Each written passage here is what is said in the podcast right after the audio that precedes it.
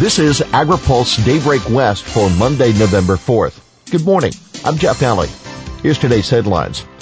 Romaine outbreak traced to Central Coast. Win Act funding for water infrastructure and China offers new hope on trade deal. FDA finds new romaine outbreak.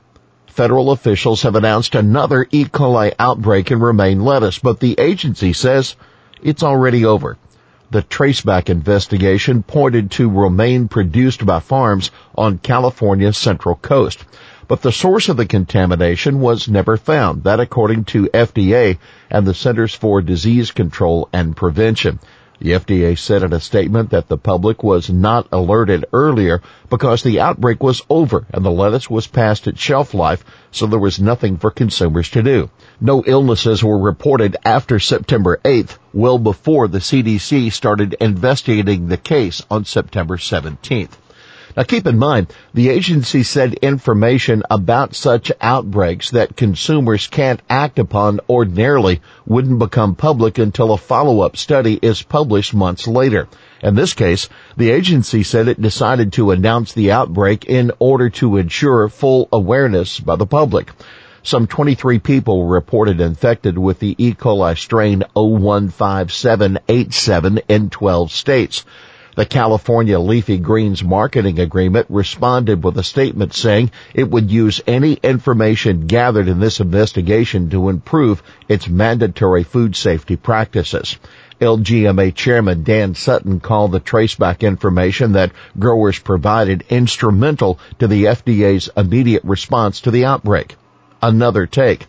Michael Hansen, a senior staff scientist at Consumer Reports, acknowledged that the FDA doesn't announce every outbreak.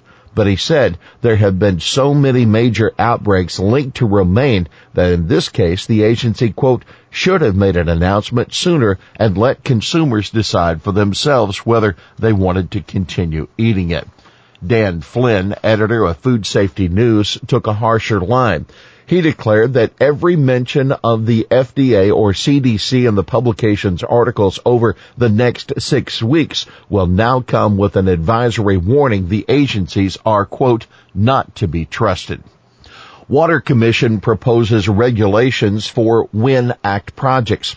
The California Water Commission has released draft regulations detailing how the state would spend federal funding for water infrastructure projects. Congress passed the $12 billion Water Infrastructure Improvements for the Nation WIN Act of, in 2016. The Commission's regulations would provide implementation guidance based on the infrastructure needs outlined in the 2014 Proposition 1 Water Bond. That ballot measure delivered $7 billion to water projects, though it was well short for completing the Sites Reservoir project or adequately tackling clean drinking water needs, for example. The Commission is taking comments through December 18th with a public hearing scheduled for that day. China praises agreement with the U.S. on core principles. China's offering new hope that the phase one trade deal that's supposed to be a boon for U.S. ag exports can be finalized and signed this month. High level U.S. and Chinese trade officials continued trade talks on Friday and were able to reach a consensus on principles according to a statement released Friday by China's Commerce Department. The negotiators, including U.S. Trade Representative Robert Lighthizer and Chinese Vice Premier Liu He, moved on to begin discussing phase two, the Chinese said. Meanwhile, President Trump on Friday threw out a possible new location where he and Chinese President Xi Jinping could sign the pact. Iowa. Trump and Xi were hoping to sign the phase one deal at an Asia Pacific Economic Cooperation Summit in Santiago, Chile, November 16th and 17th but the event was canceled because of massive street protests. I don't think we're looking at a long delay, U.S. Trade Undersecretary Ted McKinney said about the loss of the Santiago venue. I don't get a sense that either president wants to delay this. Both want to get it done. Phase one may only be a partial ag deal. While China will be agreeing to new ag purchasing and changes to ag policy on the phase one deal, some of the thorniest issues may take additional negotiations, McKinney tells AgriPulse.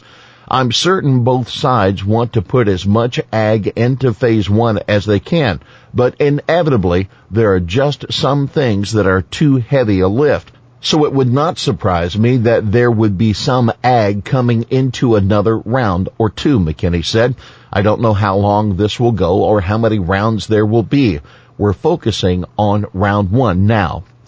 National Economic Council Director Larry Kudlow speaking to reporters Friday at the White House said the agriculture chapter is just about closed down for phase one, but noted there was still plenty of work left to do on an enforcement mechanism. Pelosi, USMCA vote could be pushed to 2020. House Democrats continue to negotiate an agreement with the White House on the U.S.-Mexico-Canada agreement in an effort to wrap up the talks but House Speaker Nancy Pelosi admitted the process may get pushed into 2020. We're on a path to yes, and I think every day brings us closer to agreement, Pelosi said in an interview with Bloomberg. I'd like to have it done as soon as it's ready. I wouldn't rule it out next year. Hopefully we can do it sooner, but I said when it's ready, we'll do it. Staunch USMCA supporters like Senate Finance Chairman Chuck Grassley of Iowa have warned that if the House doesn't approve the trade pact this year, it may get pushed aside completely next year as election activities kick into high gear. By the way, the House is in recess this week, but a group of House Democrats will be in Ottawa for a day of meetings to discuss the trade deal. Representative Ron Kind of Wisconsin tells AgriPulse. And don't miss our look at this week's agenda in the nation's capital in Washington week ahead and this week's AgriPulse open mic interview with Senator Jon Tester, a Democrat of Montana. He talks about the pending USMCA trade agreement, trade relations with China, and other issues. Here's today's He Said It.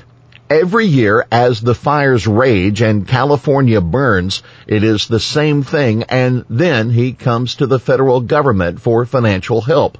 No more. Get your act together, Governor.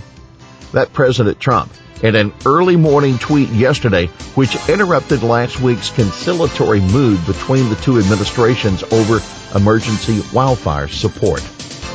Well, that's Daybreak West for this Monday, November 4th, brought to you by FMC. For the latest news out of Washington, D.C., visit agripulse.com. For AgriPulse Daybreak West, I'm Jeff Nalley.